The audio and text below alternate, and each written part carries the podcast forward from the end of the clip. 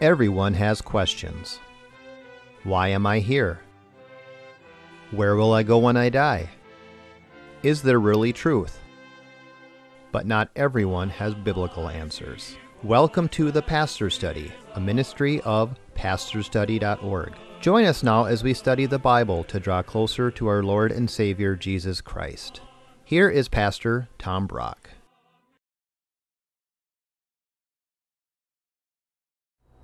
Welcome to the Pastor's Study. Christmas is coming, and so we are talking about the characters of Christmas. If I can take you over here. Last week, if you saw our show, we talked about the angel of Christmas. Today, we're going to talk about the shepherds. Next time, we're going to talk about the wise men. And then, last but certainly not least, we're going to talk about the Christ child. So today, let's learn all that we can from the shepherds. And let me just um, say this about shepherds shepherds in the first century Palestine were lowly, despised people. They were on the bottom of the social ladder. People thought they were so dishonest, a shepherd could not give evidence in court. But isn't it interesting? The first people that hear that Jesus is born were the shepherds. That means God goes for the lowly, the despised, the sinful. Here's what the apostle Paul wrote in 1 Corinthians chapter 1. Consider your calling, Christian brothers. Not many of you were wise according to worldly standards, not many were powerful, not many were of noble birth. But God chose what is foolish in the world to shame the wise. God chose what is weak in the world to shame the strong. God chose what is low and despised in the world, like shepherds, uh, things that are not, to bring to nothing things that are, so that no human being might boast in the presence of God. So today let's talk about the lowly, the despised, probably the pretty ignorant shepherds, and let's learn from them. Let's pray. Father, we pray for anyone watching this show that thinks they're too evil or too uh, poor or unintelligent or wicked to be your followers. Teach us now, Lord, that you go for those people and speak to us about the shepherds. We ask it in Jesus' name. Amen. Would you turn your Bible to probably the most famous story on earth, Luke chapter 2, the Christmas story? Luke chapter 2, and we're going to start at verse 8. In the same region, there were shepherds out in the field, keeping watch over their flock by night, and an angel of the Lord appeared to them, and the glory of the Lord shone around them, and they were filled with fear. Here's the first lesson God's glory causes fear. I won't go into details, but there's been a very few times in my life where I think I've kind of experienced the, the power, the glory of God. It scared me to death. And for years after that, I, I would pray before I'd go to bed at night, Lord, you don't need to visit me tonight. Because the glory of the Lord is, it's awesome, frightening. But then look at the next verse. Verse 10 And the angel said to the shepherds, Fear not. Here's the next lesson God does not want us to fear. The angels get afraid, the angel says, Don't. Now, that leads to the question Are we supposed to fear God? Well, this will take some explaining, but follow this. Proverbs 9 says, The fear of the Lord is the beginning of wisdom. You're smart to fear God. And then in Luke chapter 12, Jesus says, Disciples, don't fear people. All they can do is kill you. Fear God, who after he's killed you can send you to hell. Yes, I tell you, fear him. So it's a good thing to fear God, it's smart. Um, but then, right after Jesus says that in Luke chapter 12 about fearing God, he says this Are not five sparrows sold for two pennies? Not one of them is forgotten before God. Even the hairs of your head are all numbered. Fear not.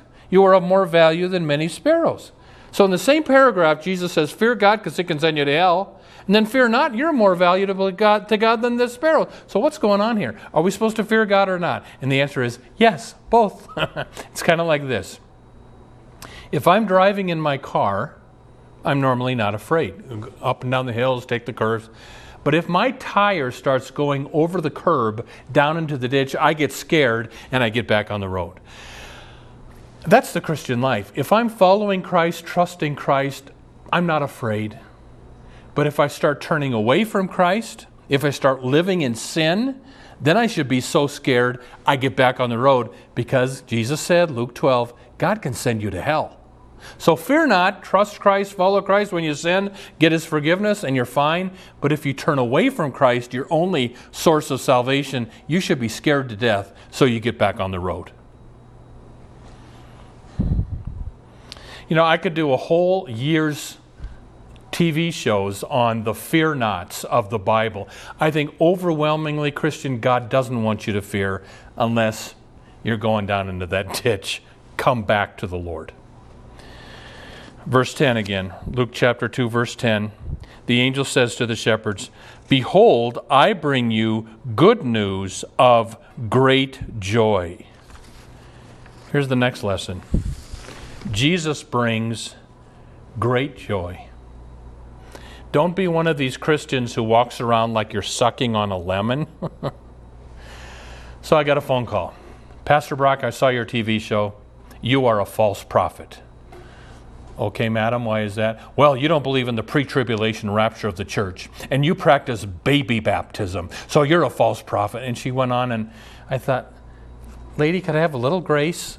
Can somebody disagree with you on something biblical and still be saved? I mean, we got to give some people some wiggle room. And don't be one of these Christians who's bitter and angry if people don't agree with you on everything. Or, or uh, no, listen, Christianity is good news of great joy. Think of the early Christians. The early Christians were persecuted, thrown to the lions for their faith. But it says this in, in, in, in the Bible they rejoiced that they were counted worthy to suffer for the name. So, either, even under persecution, the early Christians had joy. So, do you have joy right now? If you don't, can I tell you what to do? J O Y. You put Jesus first, others second, yourself third. J O Y. And that's where we get joy. So if you don't have much joy in your life, put Jesus first, put others before yourself, put yourself third, and see what happens. Verse 10 I bring you good news of great joy that shall be for all the people. Here's the next lesson Jesus is for everyone. He's not just for the Jews. He's not for he's for everybody. Gentiles, unbelievers, atheists, Buddhists, Hindus. Um, Jesus is for absolutely everybody. And there's a terrible heresy now in some of our more liberal Protestant churches that teach that you don't need Jesus. I mean, it go, it, here's the way it goes. It's a little more insidious than that. We should leave the natives alone. They have their own religions. Now, Christ is good for Christians, and we believe in Christ, but, you know, don't impose your religion. You know, don't take your missionaries and send them to Asia. Just let the Asians have Buddha and, and, and Krishna, and, and Christians will have. Eh, that's an evil heresy. People who think they're doing people a favor by withholding Jesus from them don't get it. I mean, I've shared on this show before, I'm a Lutheran, and I used to be an ELCA Lutheran. The head bishop of the ELCA Lutheran Church was asked by a Chicago newspaper, Bishop Eaton, is there a hell? Her response, There may be, but I think it's empty. Her belief is everybody ends up in heaven. Well, if that's true, let's bring the missionaries home and they're doing it. The United Methodists, the Episcopalians, the uh, United Church of Christ, the Presbyterian Church USA, the ELCA Lutherans, they used to have a lot more missionaries, not anymore. Now, I left the ELCA Lutheran Church and joined a more biblical branch of Lutheranism many years ago. But somehow, this last week in the mail, the ELCA found me and they sent me a 24 page booklet on how to give good Christmas gifts through the ELCA. And here's the thing it's all fine. It's about, you know, buying somebody a goat in Africa or digging a well in Kenya. And it's all good, but one page is dedicated to sending Bibles for growing the church and putting a pastor on a motorbike. One page out of, I mean, 23 pages was nice stuff that atheists can do. But one page dedicated to spreading the gospel. They did have a sec, uh, one more page, trying, uh, making sure we have lots of women in the seminary, but which I don't believe in either. But uh, listen, Jesus is good news of great joy for all the people. And we need to get him to all the people and, and not just do nice social stuff. Wouldn't it be great if 23 pages of this was evangelism and bringing lost souls to Christ? You don't hear about that in the ELCA.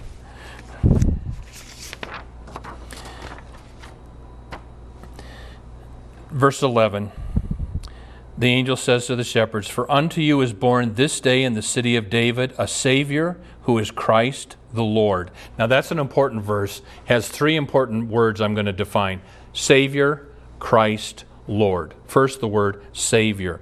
The word Savior in that verse means that Jesus is a spiritual Savior, not a political Savior. The Jews were expecting a political savior to come and destroy Pontius Pilate, get rid of the Romans, and let Jerusalem be the kingdom of the Jews. Uh, that's not why Jesus came. Jesus came to be our spiritual Savior to save us from our real bigger enemies sin, death, and the devil. Now, there will be a time at the second coming when Jesus does become a political savior. He comes down from heaven and sits up, sets up his kingdom and rule over all uh, the universe. That will happen politically, even. But no, the first coming, he came as our uh, spiritual Savior. The next word, Christ. The word Christ is not Jesus' last name. Joseph and Mary Christ did not have a baby and call him Jesus Christ. No, when you say the words Jesus Christ, that's a title. You're saying Jesus is the Christ. And Jesus is the Christ. What is Christ? Christ is from the Old Testament. It literally means anointed one. The Old Testament prophesied an anointed one would come and save the Jews. So the word Christ means anointed one. Again, he saves us not from the Romans, he saves us from our big enemies, sin, death, and the devil. Then the next word, Lord. The word Lord means two things. First, it means God. The word Lord means God. Now, here's what's fascinating. In Luke chapters 1 and 2, the word Lord appears 25 times. Each time it, it refers to the Old Testament Jehovah God. But here in verse 11, it refers to Jesus, meaning Jesus is Jehovah God. He's the God of the Old Testament. Um, now, can you deny that Jesus is God and be a Christian? I don't think so, which is why I think the Jehovah's Witnesses are in trouble. To be a Christian, you have to believe Jesus is God. The second thing the word Lord means is master. Every Roman uh, slave had a master. There were lots of Christian that were slaves in the first century, they all had a master. When you say Jesus is Lord, you mean He's my God, but you also mean He's my master. I'm his slave. I do what he tells me. You got to have both to be a Christian. So let me give you the definition of a Christian.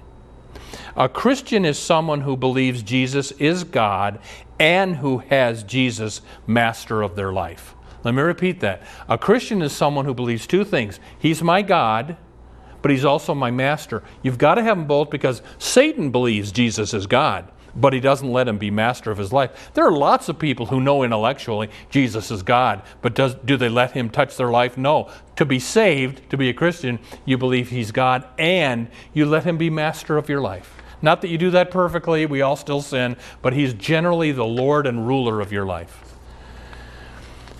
And look at verse 12 the angel says to the shepherds, This will be a sign for you. You will find a baby wrapped in swaddling cloths and lying in a manger. And suddenly there was with the angel a multitude of heavenly hosts, praising God and saying, Here's the next lesson. There are, an, there are armies of angels. The word host, heavenly host, do you know what the word host means? It means an army. And listen to this from uh, Revelation 5. Then I looked and I heard around the throne and the living creatures and the elders the voice of many angels, numbering myriads and of myriads and thousands of thousands. In other words, there's lots of angels. In fact, my guess is you've probably met an angel without knowing it, because Hebrews 13, uh, excuse me, Hebrews 12 says that they uh, can look like normal humans. There's lots of them. Uh, look at verse 14. Here's what the angels are saying Glory to God in the highest. Here's the next lesson Jesus came to earth to glorify God. You know, normally we think Jesus came to earth to save us. Well, that's true. Hallelujah. But even maybe bigger, he came to earth to glorify God. We, we need to think about that more and not be so man centered. The reason Jesus came to earth was to save us so that we would glorify God. And then look at the rest of verse 14. The angel says, Glory to God, and on earth peace among those with whom God is pleased. Maybe a better definition or translation peace among those who are objects of God's good pleasure. Kind of a hint of predestination there. So here's the next lesson Jesus does not bring peace to everyone, He brings peace to those of His good pleasure. And, and Jesus himself would, would, would clear this up. He said this in Matthew chapter 10 Do not think that I have come to bring peace on earth. I have not come to bring peace, but a sword. For I have come to set a man against his father, and a daughter against her mother, and a daughter in law against her mother in law. So, yes, Jesus brings peace on earth. We sing about that at Christmas, but not to everybody. He only brings peace to those who are of his good pleasure, the believers every year, if you go to Epcot and Disney World, Epcot puts on this big Christmas pageant, and it's beautiful. I went one year. They sing Christian, uh, just huge choir. They sing Christmas carols. Uh, they have a celebrity get up and read the, uh, uh the Christmas story. And It was wonderful. Well, the year I happened to go, the celebrity to get up was Eartha Kitt Catwoman from Batman. she has since died.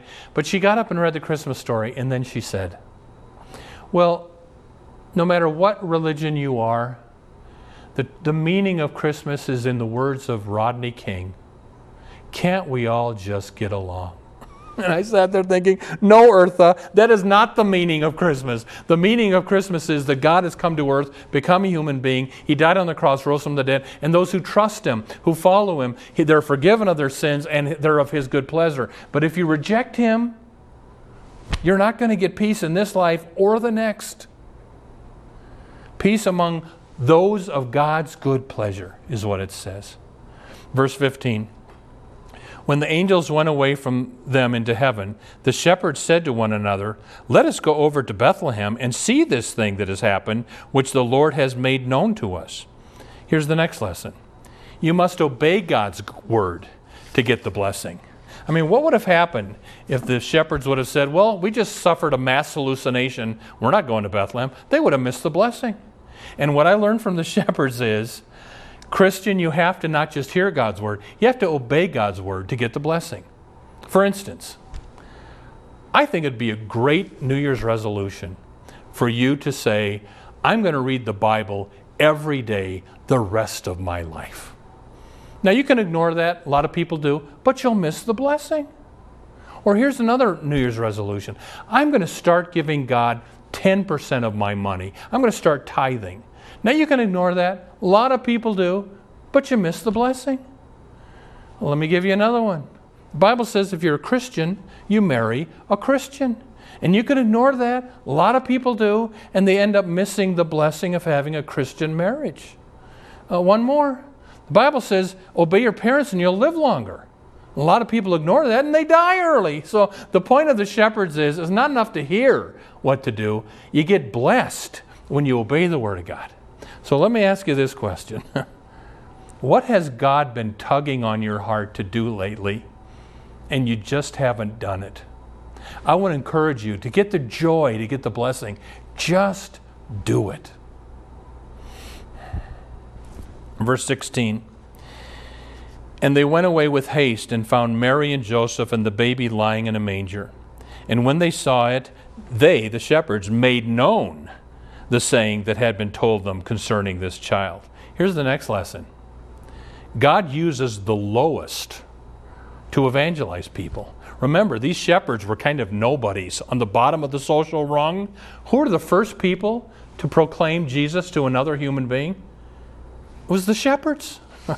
and, and listen, um, I want to encourage you never think like this well, I don't, I'm not smart enough to talk to that person about Jesus, or I'm so sinful, I'm not holy enough to talk to. No, no. Listen, Christian, God wants every Christian to share the gospel with others. Satan will throw at you all these reasons to shut up. But listen, let's give Satan a coronary this Christmas. Let's open our mouth and talk to people about Jesus Christ. Verse 18.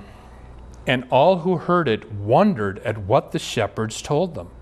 But Mary treasured up all these things, pondering them in her heart. Have you ever wondered where did Luke, who was not at the Christmas scene, he wasn't born yet, how did Luke know about all this stuff? Well, some scholars think, and I think it's probable, he says here, he's giving a hint, Mary treasured all these things. And, he, and, Luke says at the beginning of his gospel, I investigated all this. He probably sat down and had an interview with Mary to get his source material for this. Could be. Verse 20 And the shepherds returned, glorifying God and praising him for all they had heard and seen as it had been told them. Here's the last lesson Jesus causes us to glorify God. If you remember, the reason he was born was to glorify God. Well, it's working. Here, the shepherds start glorifying God. And, um, Christian, do you know why you're on earth? Same reason. Here's what it says in Isaiah 43 Everyone who is called by my name, I created for my glory. The reason God put you on earth is the same reason He put Jesus on earth it's to glorify Him. So let me just close the sermon now and ask you this question Are you glorifying God in your life? Do you have anything you do to serve the Lord to glorify Him? Can I just close? I'm, I'm going to ask you to do one of three things to start glorifying God. Choose one of these. Number one, I'm going to start reading my Bible every day. Just, just make that a, a choice. Or do number two, I'm going to start tithing. I'm going to start giving God my money. Or number three, is there some volunteering or some something you can do to use your gifts, your talents to glorify God and bring others to Christ? That is why God put Jesus on earth. That's why God put you on earth to glorify God. Amen. Welcome to the portion of the pastor study where we ask Pastor Brock questions regarding the Bible. Pastor Brock, is tithing required of New Testament Christians? Good question. Now, we just talked about tithing. And do you, as a Christian, have to give 10% of your salary to the Lord? Well, I will say it's not required of New Testament Christians. Never in the Bible, in the New Testament are Christians required. In fact, slaves couldn't have done it if they wanted to, and a lot of early Christians were slaves. But Mona, I'll say this: if the Old Testament Jews mm-hmm. who knew this much about the love of God were to be moved to give 10% to support God in the temple. We New Testament Christians who know this much since the cross about the love of God will we be inspired to give more or less mm-hmm. than the mm-hmm. Old Testament Jews? So I think, especially in America, where we are rich mm-hmm. compared to the rest of the world, everybody at least give 10% to the Lord. Give it to your church, give it to missionaries, but I like to give my 10% to my local church. But then my offerings, which are above the 10%, I love to give to missions and, and, and that kind of thing. So is it required? No. Uh, should we be doing that and more so? I think the answer is yes. How do you choose some of those organizations to give to? I there's something called Charity Navigator. Okay. Just just Google the words Charity Navigator, and it'll show you which Christian ministries are on the up and up and which ones to avoid. Again, I would not give money to these people on TV, mm-hmm. TV preachers who tell you if you send me money, you're going to get a. Ch- some lady in Atlanta mm-hmm. got forty thousand dollars the next day after she gave us four hundred dollars. Mm, right. Yeah.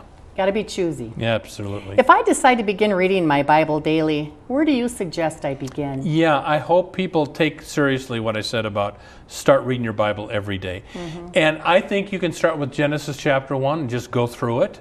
maybe a little better is start with Matthew chapter 1, go all the way through the New Testament, then start with Genesis, go all the way through the Old, and then just do that the rest of your life. Just keep Yeah, I've read the Bible through many times and I'm still going through it right now in the Old Testament. Yeah.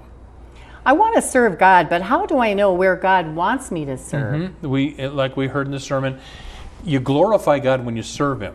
All right, how do I know where to serve him? Mm-hmm. Well, you got to pray and ask, Lord, what are my gifts? What am I good at? Mm-hmm. And Mona, I'm not good at finances. Don't put me in charge of the finances of your church unless you want it to go under. but I know how to preach, so that's where I serve. Mona, if your gift is uh, hospitality, then the Lord will use you in that sphere. But if your gift is not, we'll say, um, uh, teaching, then you don't go there. So find out what your gifts are and then use that in some way to serve the Lord. And if you try it and you don't like it, there's always others. And, and all, yes, there are. And also, one way to find out what your gift is, ask people. You know, what do you think I'm good at? And then serve the Lord that way. Yeah. Awesome.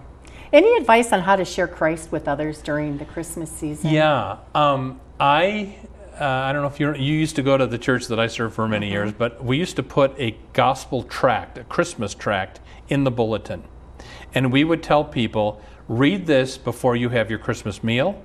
Or read this before you open presents. And it was just a quick little gospel message on why Christ came to earth. And you can go to any Christian bookstore, or easier, go online and type in uh, Christmas tracts, T R A C T S, and get get a few of them, read them, give them out, g- put it inside the present when you give presents to people. That's the way to keep Christ the center of of Christmas. Don't you think sometimes it's the fear of what if I don't say the right thing? Yeah, but we got to get over that. We do. Yeah, even if you say the wrong thing, God can use it. That's right. That's right. yeah. Well, we only have 21 seconds. Oh, okay. So I just want to thank you for joining us today on the Pastor's Study, and God bless you. And until we meet again next week. Yeah, and I'll add this. We got 10 seconds. Everybody, if you go to pastorsstudy.org, you can watch all of our TV shows for free. So send people to pastorsstudy.org. Thank you for watching The Pastor Study. You can watch more of our programs at pastorsstudy.org. We are on the air preaching the gospel of Christ because of our generous support of you, our viewers. Would you consider supporting our ministry? You may do so at pastorsstudy.org or write The Pastor Study, P.O. Box 41294, Minneapolis, Minnesota 55441. May the blessing of our one triune God, Father, Son, and Holy Spirit be with you today and always.